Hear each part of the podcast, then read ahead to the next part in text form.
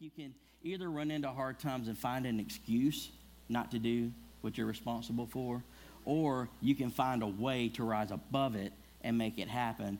And I just want to celebrate our worship team because they have made a way to make it happen in this season. They really have.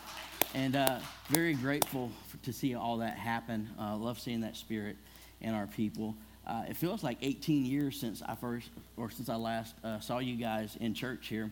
Um, we closed down campus last week because of the weather, did a live stream only kind of service. And praise God we get to do that. But there's just something special about being in the house of God with people. And I know you Georgia Bulldog fans are looking for every opportunity to get out in public and celebrate the national title. So, um, yeah, go ahead and get out of your system. Yeah. Woohoo! Yeehaw. Pastor Josh, are you a Georgia fan? Absolutely not. Absolutely not. But if you don't let them celebrate, then they get obnoxious because they don't get to. So you got to let them, got to let all these Georgia people celebrate. Not that they, I'm picking at you. Hey, they had a great season. Uh, a great season. You guys get to watch any pro football yesterday? Playoffs are in full effect. How many of y'all do not give a flying rip about football at all? Okay, now watch the difference in this. How many of y'all love football? See?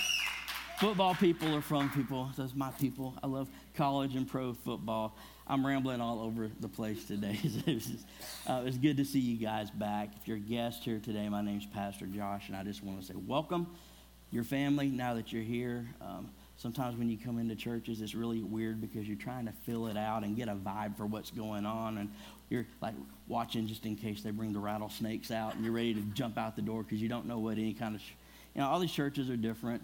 And uh, I'll just tell you, man, we're a laid back church that loves Jesus. Uh, we believe in investing in our next generation. We absolutely believe that at this church nobody walks alone. And we absolutely believe at this church that it is our call from God to reach our community with Jesus. And that's what we do here. Okay, so if you want to know what Eastgate Church is all about, me and three people just clapped and let you know that we're real passionate about. Let's do that again, Eastgate, and let's let's show off for the guests a little bit. So that's what we're all about here today. So, and you, you out of church for a week and people forget what to do. What are we supposed to do? I don't know. I remember. I'll clap or something. Oh, oh, it's too late. It's not too late. It's not too late. And we have plenty of coffee out in the foyer if you guys need to caffeinate and wake up. There's nothing better than caffeinated church. Um, makes it more fun. Makes it more fun. We're in the, the middle of a series that we decided to call New Year, New Me. Uh, and it's all about capturing the momentum of this new year um, so that we can begin a new stage of growth in our walk with God. And I believe that every day is a new opportunity to not just walk in God's grace, but to get closer to Him and become more of the person that He's called you to be to experience more of his power, more of his presence, to learn a little bit more about his word, and to make more impact on this world while we're on it. Amen. So we, every day is, is a day of new opportunity. So it's a new year, it's a new me, it's a new day, really. It's a new opportunity to be a new us. And we started this whole series with a look at what we thought our next steps might be. And you guys that have been here um, know what I'm talking about. If you're just guest today and you want to catch up on where we are as a church, I encourage you. You can go on our Facebook page and see like the old live stream videos of our services and watch there. Or you can hop on our page. There's wow media team. Somebody had the coffee back there this morning. And slow him down a little bit. Let's start balancing that out with water. He's got to drive home later. So anyway pastor made a drinking reference. Hey, we all have a before Jesus story. Amen. Uh, so, anyway, uh, what was I saying? Oh, yes, series. Taking next steps and getting closer to God. So, you want to hop online and maybe check out the podcast from the church, catch up on the messages. I'd encourage you to do that, especially if you call Eastgate Church your home, because I believe with all of my heart that this is going to be a powerful season for already is a powerful season for us as a church as God is preparing us for what he wants to do for the rest of the year. And I think it's great towards the beginning of any year or any season saying, I'm going to hit the brakes and I'm going to listen to God and make sure that I'm moving in step with what he wants for my life, what he wants for the church. I think that's important. Why? Because plenty of churches have great programs and ain't none of them got anything to do with what God wants to do in and through that church during that season. I don't want that for us. Not that we're better than any other church. I just want to make sure that we are in step with what God is calling us to do as a church. And I know what God's spoken to me about this year. And I can't wait to start sharing some of this stuff with you. And I really can't wait to be able to share with you what God has yet to speak to us as a church. I believe over these next 21 days, we're going to hear some powerful things from God regarding us, who He's calling us to be, what He wants us to do. And it's going to be a beautiful, beautiful time of growth in us because God is always going to do something in you before He does something through you.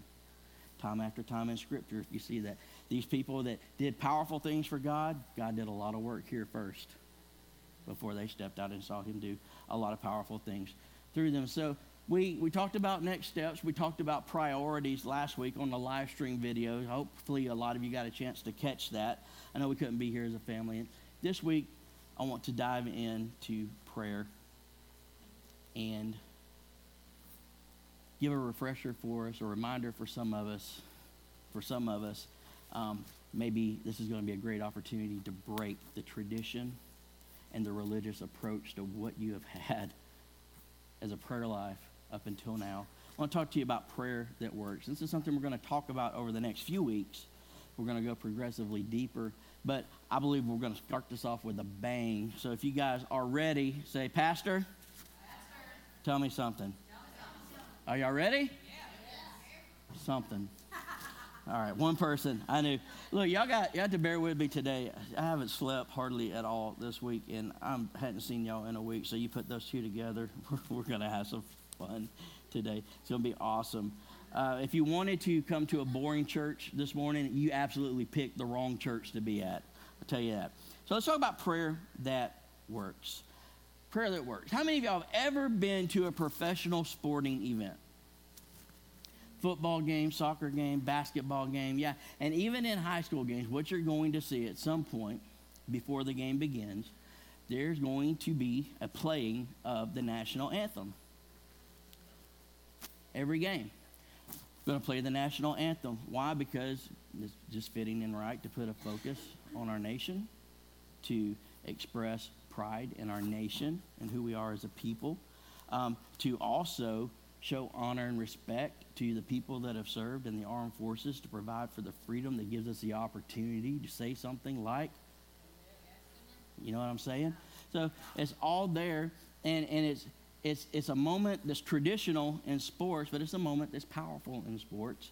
Um, and you'll see it carried over in pretty much every major sporting event before it happens. Uh, the college national football championship game, uh, Natalie Grant sang the national title. She tore it up. That girl crushed it, did she not?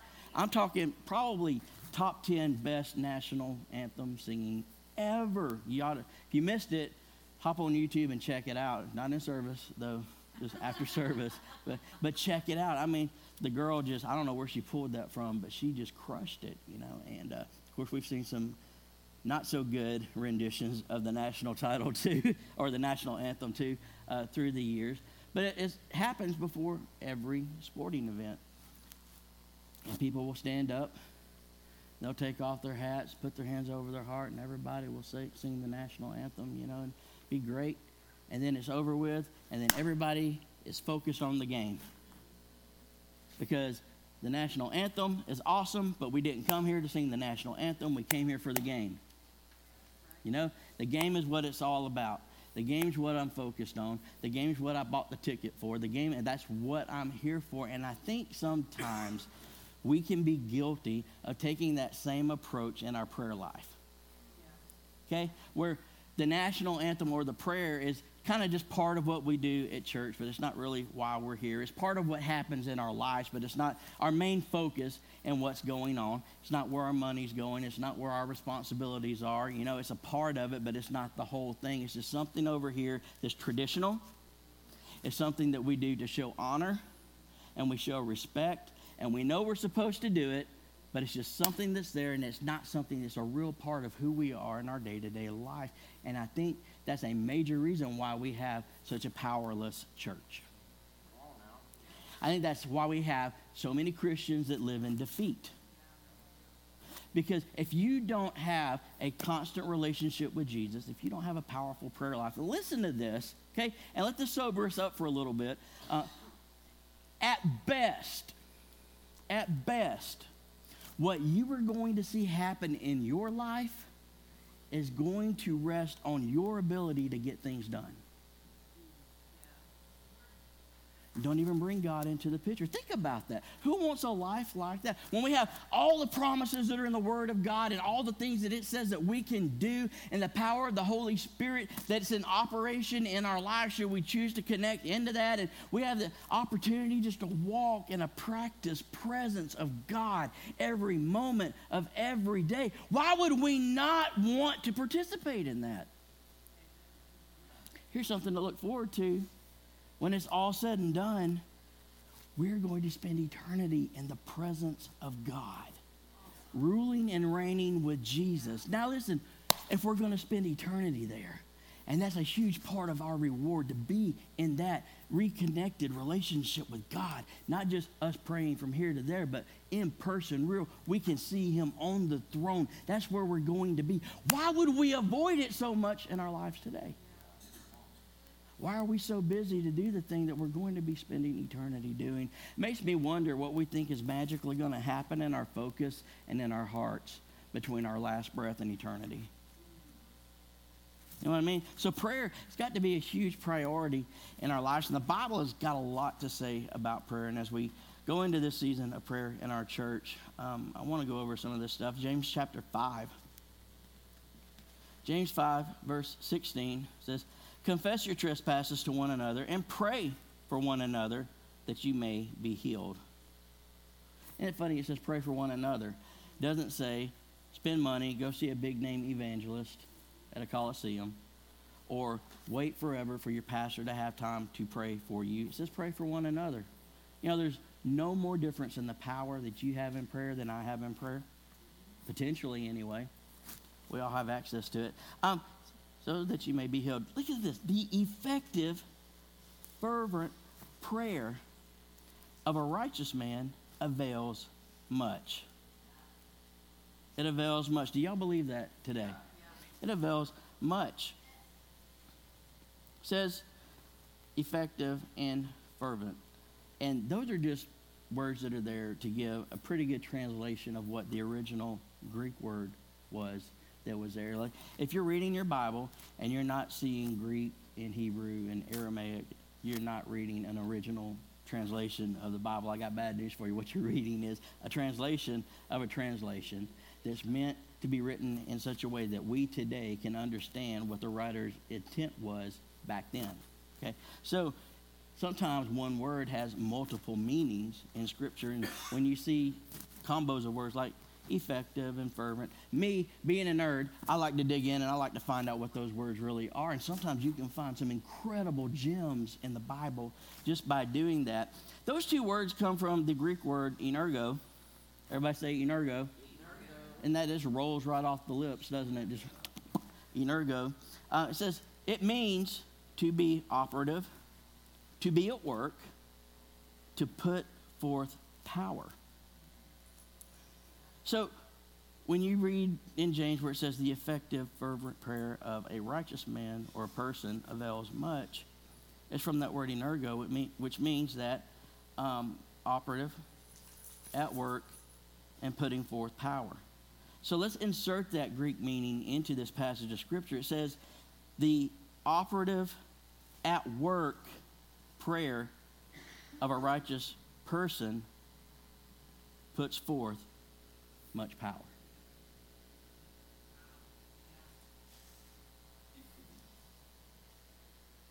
Wow. Wow. There is power in your prayer. But in order for there to be power in your prayer, it has to be operative and at work. It has to be moving. It's got to be something that's, that's in action, not something that's sitting on the sideline. It's got to be something that's part of who you are and not just something that's traditional that you give tribute to as part of your life. It's got to be the whole game for the power to be there. Prayer is us connecting to God, he- or heaven and earth. We connect to heaven from earth and unlock and bring down, listen now, provision, blessing, and solution from heaven into the earth. That's what happens when we pray. Now, a big part of prayer is your relationship with God, but out of that, Bible, Jesus says that um, what we bind on earth is bound where? In heaven. And what we loose in heaven is same thing. It's same thing. Binding and loosing. Our power, or the power that we have in prayer is, is, is amazing when you stop and you think about it. We have the ability through our relationship with God to go to Him in prayer and literally change what we're seeing happen in the world today if we want to. And it lines up with His will. This is why you see verses like, if my people who were called by my name will humble themselves and what? Pray. And turn from their wicked ways. Then I will hear from heaven and do what?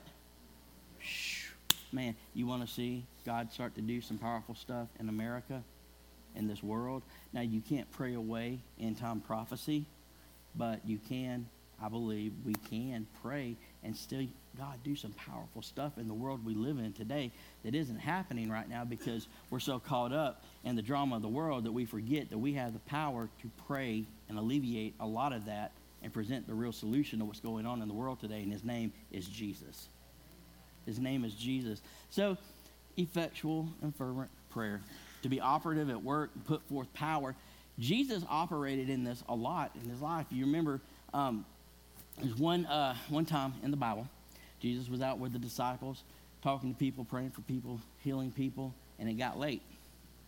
And the disciples came to Jesus and they said, Hey, man, uh, we got a problem. It's getting late. It's too late to send these people home. we don't know what to do with them. There's this huge crowd here of people, and we got nothing to feed them. They're going to be stuck with us for the night. What you want to do about it? So Jesus says, okay, what's the problem? Nowhere to send them? Okay, what's the other problem? Nothing to feed them? Okay, no problem. Why don't you go and find some food and we'll see what we got to work with? So they send the disciples out. They come back with, y'all probably know this story. They come back with five loaves of bread and two fish.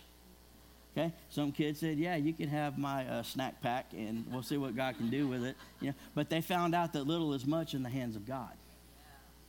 So he gave what he had, and Jesus said, Okay, problem is we don't have enough food. So he prayed over and blessed.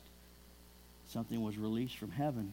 Provision came to earth. You see what I'm saying? He prayed the solution, solution was released, and it became manifested on earth.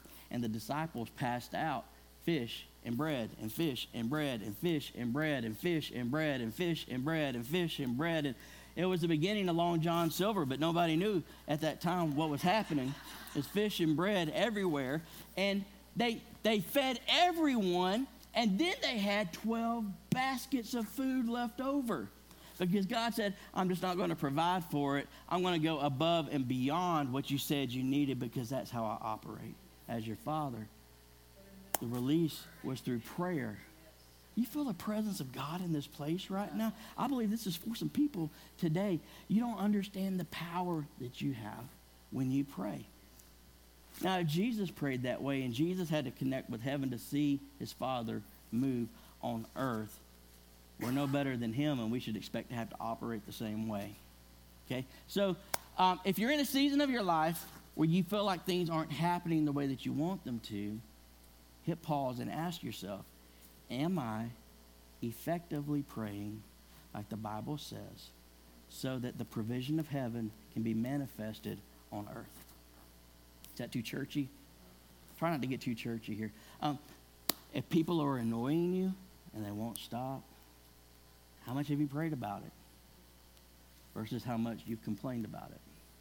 See, how much of what's happening in life have we taken to the Lord in prayer to bring about the solution to the issue versus complaining about the problem and calling 8, 9, 10, 12 of our friends so that we can vent about what's going on in our lives. Venting's cool. Hey, we're the body of believers for a reason. We're here for each other. We support one another. We pray for one another. Okay? But at the end of the day, we need to be praying solutions instead of talking about problems. And I find out a lot that people are, they love talking about problems more than they like praying solutions. Because a lot of the times, I think we've discovered that in the solution coming, that change has to occur in us at some point. Well, Pastor Josh, you don't understand. I prayed about something, and I prayed for a long time, and God never did anything. You ever had a season where you prayed about something and God has not done anything to answer the prayer? At least from your perspective, right? Hey, you see my hand up? See my hand up? Okay, me too. I get it.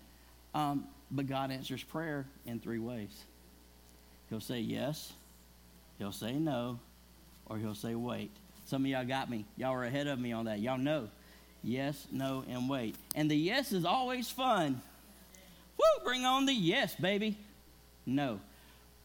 Lord, didn't you hear what I said? I get it. You, no, okay, let me explain where I'm coming from here. I really, really, really want to marry them. No. Yeah, but see, we connect so deep, you don't understand. I, no. I really want the car. No. But you don't, uh, it, but a lot of times we don't understand the no because we don't understand the season that we're walking in, and God does. And He knows if He gives us what He's saying no to, it's going to jack us up for what He's got in store for us around the corner. And that's why a lot of times He says wait, too, because He's got to do something here before He can give you the full answer of what you're wanting.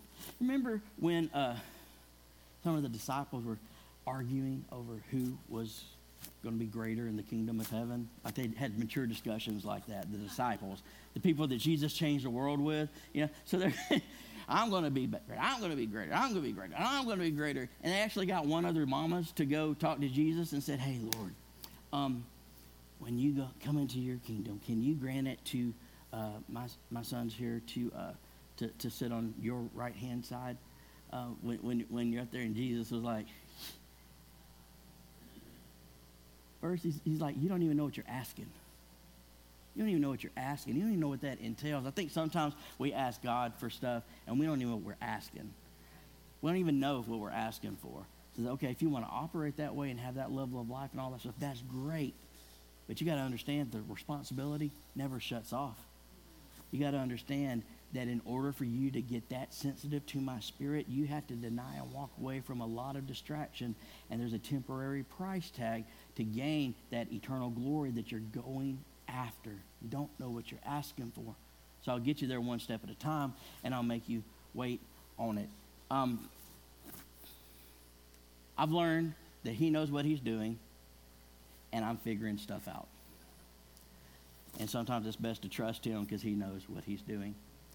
But there is tremendous power in prayer, and it benefits us tremendously to pray the solution to the problem and not just camp on the problem. And so uh, the, the disciples were seeing Jesus do all of these amazing things. They were seeing raising the dead, which would be awesome. Can you imagine that? Dead man up, walking around, high fiving people. Holy cow, how'd you do that, Jesus? Blind eyes open. Amazing, Jesus deaf ears open. How is that happening? Jesus, lame people are up running around like nothing ever happened to them. Jesus, that is amazing that you're able to do all this stuff. How are you doing? Like I would have questions like that, and the disciples were like, "Hey, what's going on here?" And they noticed that Jesus kept disappearing, and then he would come back, and then he would go away, and then he would come back. And figured out when he was going away, the Bible says, as was his custom to do, he would go isolate himself and spend time praying, spend time hanging out with his Father. Now, if Jesus had to take time to pray, what makes us think that we don't need to take time to pray? And I'm telling you, if Jesus still had to take time to pray, how much more do you think it takes for us to pray and operate at the level that we need to be operating on in our relationship with God? And so they said, Teach us, teach us, teach us, teach us. And so Jesus said, I'll teach you some stuff about prayer. Um, I'll tell you what I'm doing when I'm behind that rock. And he starts to give them what we call the Lord's Prayer. Really, I don't like that.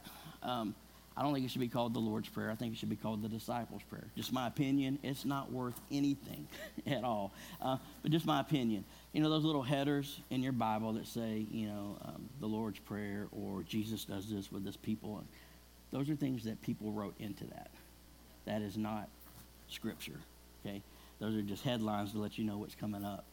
Uh, it's like the old guy that uh, stopped at work. He said, I think I'm going to need to be doing some more prayer. And the guy I worked with said, What? You prayer? What, what are you going to be praying about? Man, I know how to pray.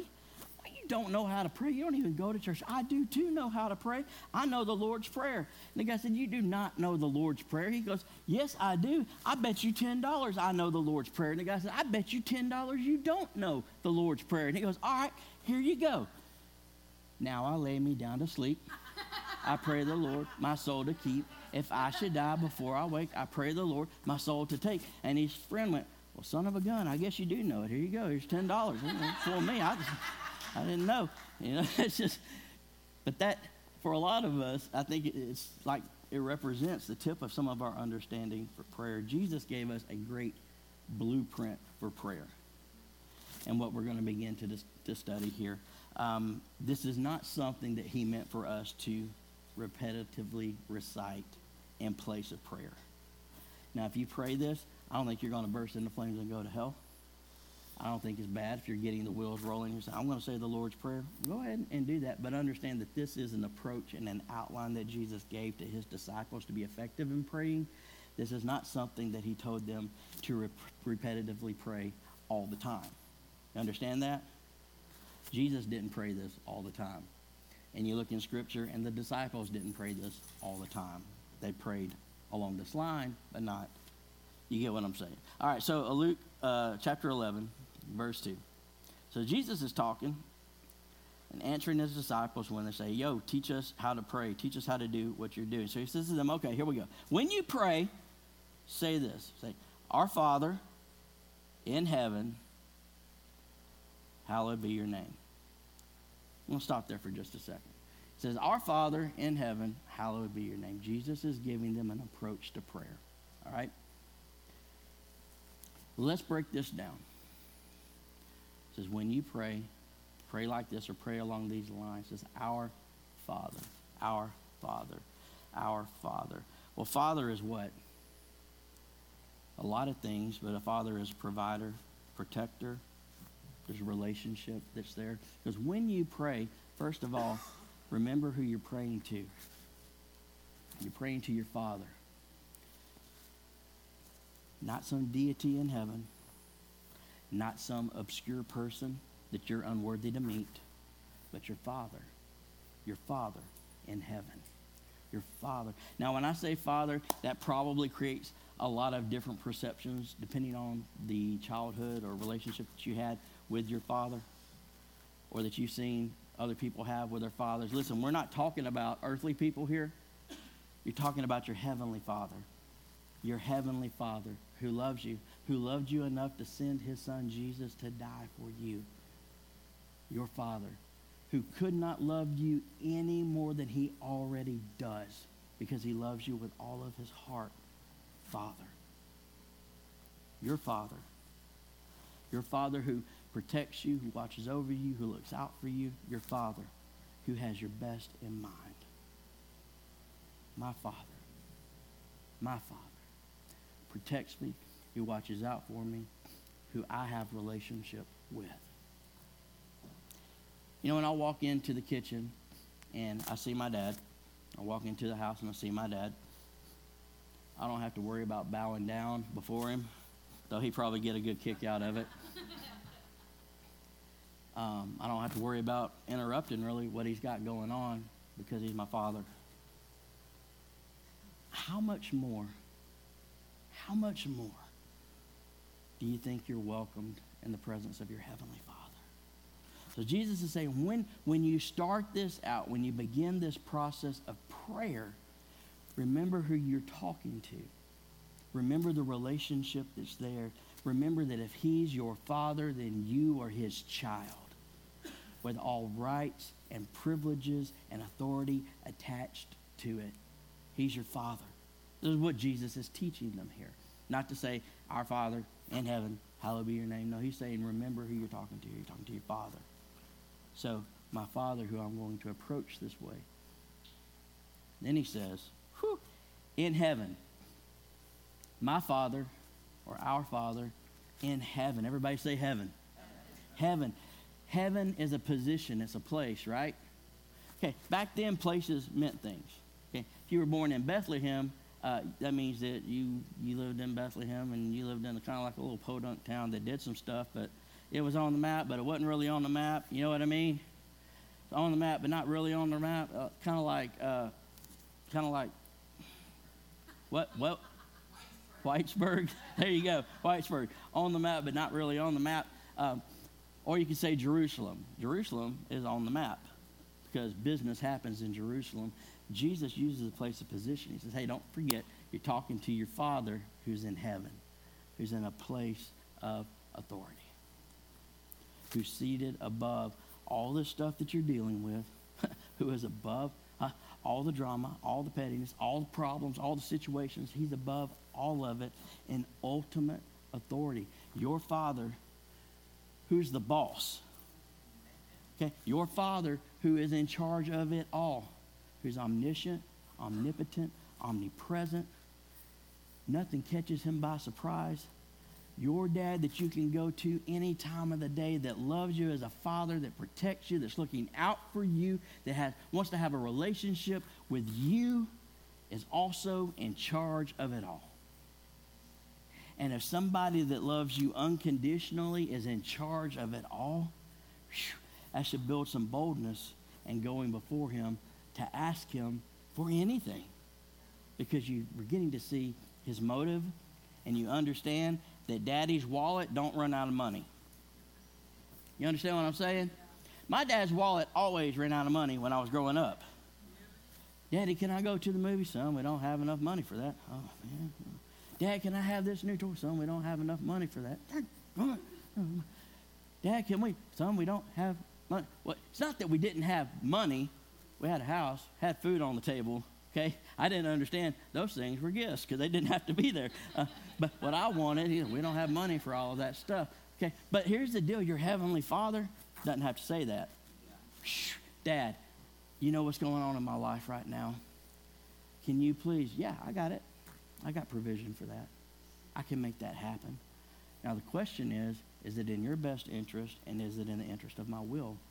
Because if those line up, I guarantee you, I've got what you need. And if they don't, trust me, it's going to be a waste of time and a waste of provision for your life. Shh, boy, that was growing up right there.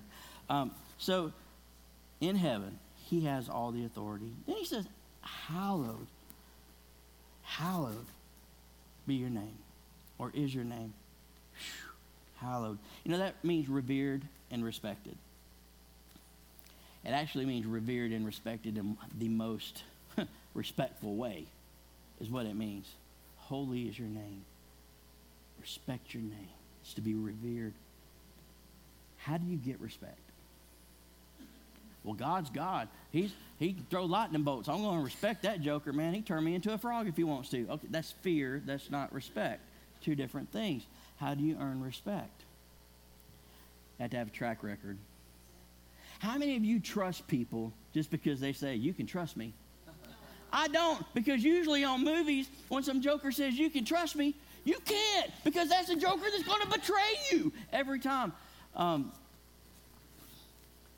and I found in life that people like to make a lot of promises that they can't keep. And they'll say they'll do a lot of things that they don't do. So I always say, I will see who you are, not by what you say, but by what you do every time. If God is a God to be respected, it's because he has a track record that has earned respect. You understand? If he's to be revered, it's not just a state of holiness that he is in, it's in the fact that he has never, not once, failed to keep his word. He has never let the first person down yet. And he's to be respected because he's earned that respect. You ever had a boss at work that you had to call boss? but you didn't quite have that respect thing going because he had the title and he had the power, But he didn't have the track record, did he? Or she didn't have the track record.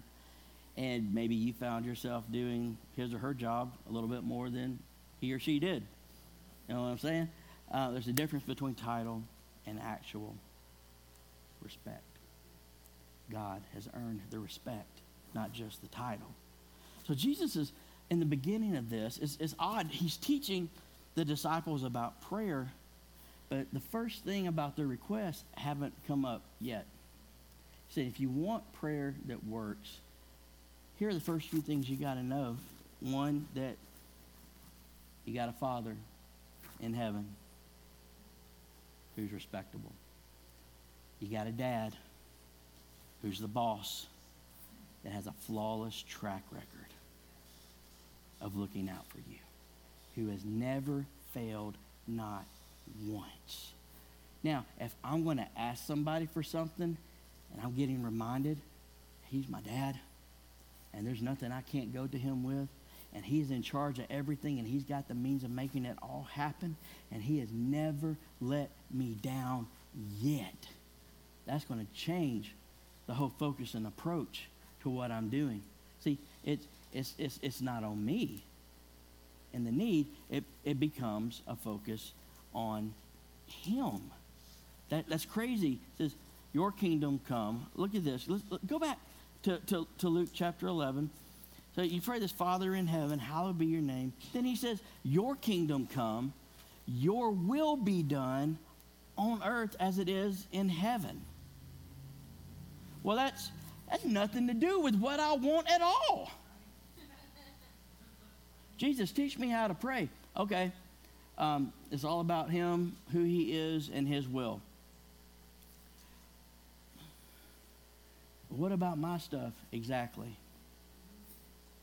What about that stuff? And Jesus begins to look like a, Jesus, uh, a genius here because I guess because he's Jesus and he's smart. He says, Your dad in heaven who can do anything, who's respectable. Um, first of all, pray that his will is done on earth as it is in heaven. Why? Because you can trust that his will is the best will for your life. Well, how do I know that? Because you have a father who's in charge of everything who has never failed you or anybody, not one time. You understand? You understand? This is so amazing that Jesus not trying to talk above the crowd or come up with this deep, mesmerizing thing. He goes, if you want to know how this works, it's simple. It's simple. First of all, put your focus all on Him and what He wants. And that's amazing. And honestly, that's it. Then when you go to prayer, Jesus' big point here in the first part of this uh, Lord's Prayer or disciples' prayer is the request isn't the focus, He is. The request isn't the focus, He is. I want to say it one more time. The request isn't the focus, He is.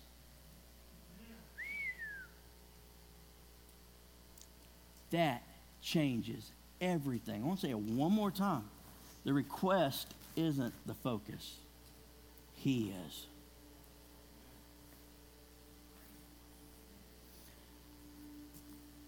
When churches go into seasons like we're going into now, we're putting a focus on prayer and, and fasting if the Lord leads you to do that. We're going to do some more teaching on that later. A lot of times, the focus is put on what we need God to do. And that's important. Don't get me wrong. That is absolutely important. Jesus even said, hey, look, if a sparrow falls to the ground and your heavenly Father notices that, and he feeds all the birds of the air and you know all, all the animals of the world and he makes sure that the flowers in the field are dressed and taken care of the way that they are he's that he's that into what's happening with his creation. He says, Don't you think he's even more interested in what's going on in your life? How much more valuable are you than all of that stuff? He sent Jesus to die for us, not for creation, but for us.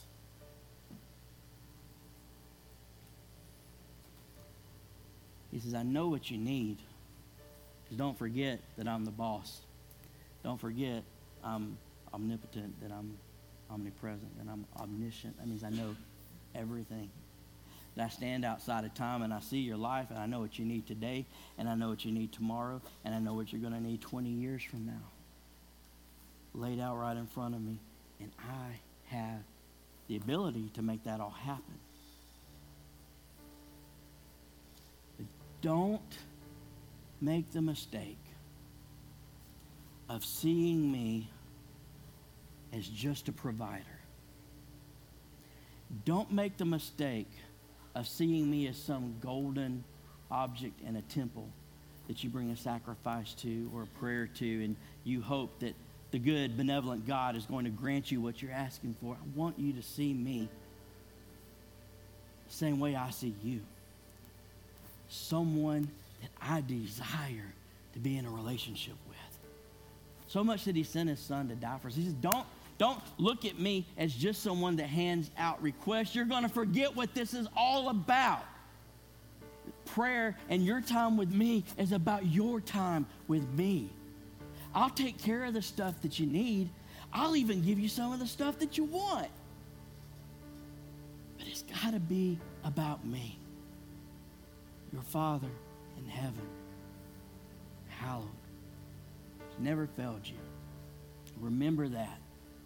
You don't worry about all that other stuff. Don't worry about the provision. Worry about the one who is provision.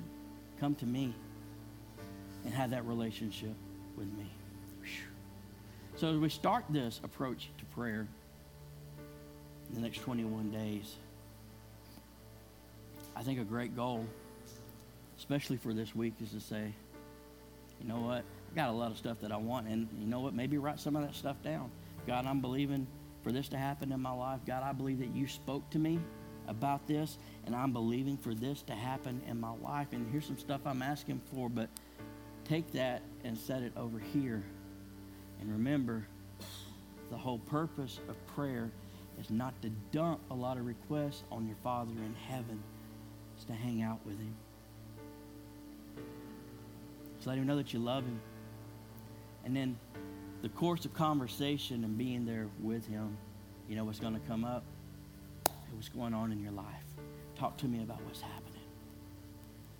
Father, is, this is going great. This is going bad. I'm really, I'm really just open your heart and begin to talk to him. And you know what's crazy is that the, the prayer requests, they happen and they take place, but they take place out of relationship and conversation like you would sitting across the table from someone that you care deeply about, just casual and normal like that. The difference being he has the ability to give it all. But he says, don't forget to get close to me. And I think that's a great goal to get closer to God than we've ever been in our lives. How many of you would say this morning and, and watching online, I'm not forgetting about you guys today, Pastor Josh, I want to get closer to God than I've ever been in my life. How many of you would say that? Yeah, man, if we can't agree on that, whew, we're in trouble. I'm glad you're in church because you need to be, um, but we're in trouble. We all need to get closer to God. And it starts in prayer, just hanging out with Him. And I've asked the worship team to, to lead us in a time of worship just to kick off this prayer thing. I know there's a lot of requests in here, and we're going to have a time where we can pray for each other, pray for needs, and all of that um, as we dismiss for service today to kick off this 21 days of prayer and focus in our church. Listen, you don't want to miss First Wednesday. It is going to be a First Wednesday like no other First Wednesday. Why? Because it's a First Wednesday that's happening in the middle of 21 days of prayer and fasting and getting closer to God. You don't think God's going to drop a bomb of His Spirit on us on Wednesday night? Come on. Seriously, we're all seeking after Him. Y'all better buckle up for these next few weeks. I'm going to ask the worship team to, to come on up, um, if you will, get ready to lead us in the worship songs that we talked about so that we can all, as we're going into this, just say, you know what? Hey, Dad, I love you. I love you. I love you. You're in heaven. You're in control. You've got it all. I respect and I honor you because of your flawless track record in my life. You know what that makes me want to do? It makes me just want to jump up and praise Him. Because the only reason He's our Father is because, oh, wow, because of Jesus. Man, if you can't celebrate Him because of Jesus, come on. Man, if you can't celebrate Him because of the power that He has and who He is, come on. If you can't celebrate Him because of how flawless He's been in your life, come on. Come on. What Jesus is getting at here is hey, don't forget who you're talking to. Don't forget what He's done for you. Don't forget what He can do. Don't forget Him because that's what's most important. Everybody looking here and not at the worship leader trying to roll her way onto the stage. All right. I think it's awesome that she's willing to do that. I think it's awesome. I want to invite y'all to stand this morning.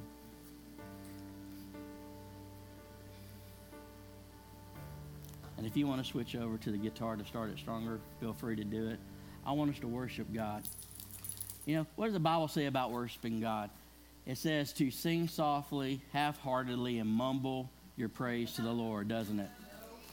It doesn't? It says to stand with a blank stare on your face at the worship team and wait for the song to be over. That's what it says, right? About praising God. What does the Bible say about praising God? Somebody help me out here. What does it say? Uh, all your heart, your soul, your mind, and spirit. Man, that's everything. And strength. Come on. Y'all want to just end a church service today, or do you want to worship God? You know what I'm saying? I want to worship God. And out of that worship, I believe that we're going to have the beginning of a beautiful season of prayer. I really do. Y'all ready? I still see blank stares. Come on. All about Him. You guys watching online at home, don't disconnect. Just lift up your hands and begin to worship Him because He's worthy. All across this place, if you're comfortable doing that, lift up your hands and just begin to worship your Father in heaven.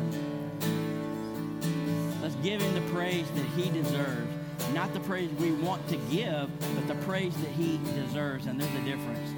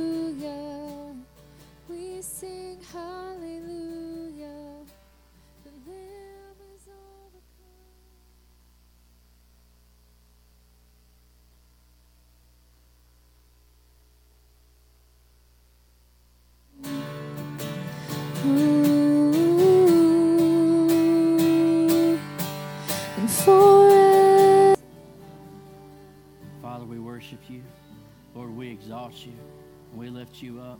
God, we thank you that you are our Father.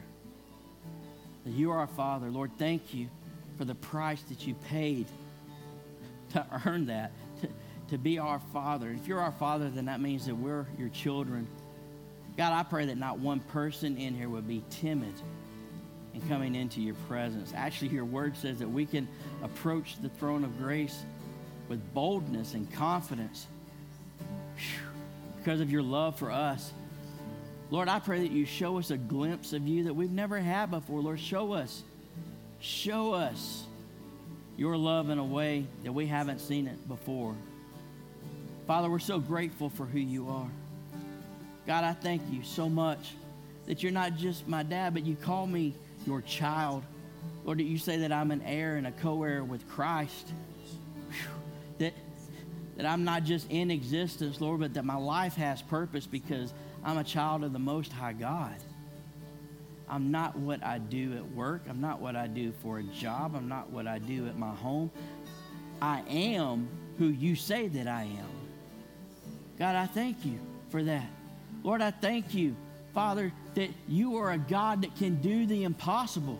Lord, that you're a God of miracles. Father, I thank you that your power and your strength never fails. Not once. Not once do you say, I don't have enough to do it. Not once do you say, it is not within me to have the provisions to give. I am not powerful enough to accomplish this in your life. You are all powerful, Father. And I thank you that you are more than enough, Lord, for what I need in my life. God, I thank you that you're more than enough to provide, that you're more than enough to heal, that you're more than enough to open doors, that you're more than enough to restore relationships. God, I thank you that you're more than enough. Thank you, Father for the power that you operate in, Lord. And I just give you praise, God, because I've never seen you fail in my life. Not once have we ever seen you fail. You've never let us down. Father, you've always had our best interest in mind. You've always brought things in our lives to challenge us, to grow us, to reward us. Lord, you bring blessings and you bring provision and you bring growth and you bring correction. You do it all for our best interest. God, I thank you that I can trust you. I thank you that we can trust you. Not because of a title that you have, but because of the track record that you have established year after year after year after century after century of millennia after millennia from eternity to eternity. You are God, and there is no other like you who can do what you do. Father, we thank you so much for who you are. God, as we enter into these 21 days of prayer, Lord, we just come into this with such high expectation and anticipation, not because we have a list of things that we're lifting up to you, but because we know who you are and how you love us, and that you're more than enough to accomplish anything we could ask or imagine. Father, we set we set our lives before you over these next 21 days. Father, speak to us. Speak to us.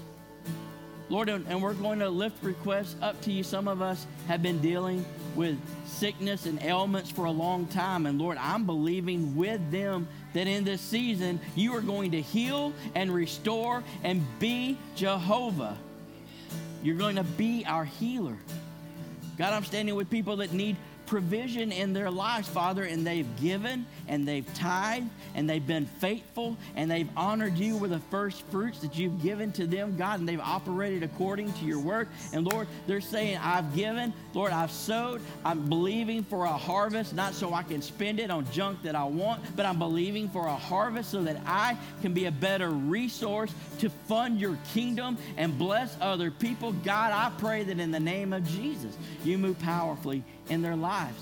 Lord, that you open, open, open up doors of opportunity in our lives. I know there's some people that we're wondering what the next step is. We, we're wondering what, what you're calling us into in this season of life. Lord, I pray that you speak to us clearly. Speak to us clearly. And not because we're bringing a list of things to you or even a list of so called demands that we're asking you for. Lord, I, I pray that you do it naturally, the way you intended out of a beautiful relationship with you. Just in conversation, as we're talking about the stuff in our lives, Lord, you step in and meet the needs that are there because you already know that we have them. Lord, I thank you for who you are. And I thank you that that you, you, laid out this process of prayer for us. That, look, I don't want it to be mechanical. Let it be relational. Let it be relational because that's what I desire to have with you. So, Lord, I pray that as we draw closer to you over these next few weeks, God, that you show us yourself in a way we've never seen. Father, that you remind us of who you are. And Lord, we trust in advance that these things that we need, these provisions that we're asking for, this stuff that may be on the list that we're presenting to you and saying, God, please move in these areas. Lord, we trust you because you've proven yourself trustworthy. You have a track record of wanting our best. We're not even going to sweat that. We're just going to get closer to you because we know you have our best interest in mind. Lord, we give you glory and we give you praise for a powerful time in your presence. Lord, I thank you for the beginning of something powerful in our lives. In Jesus' name, amen, amen, and amen. Hey, if God spoke something to you today, let's give him some praise in the house for what he's doing.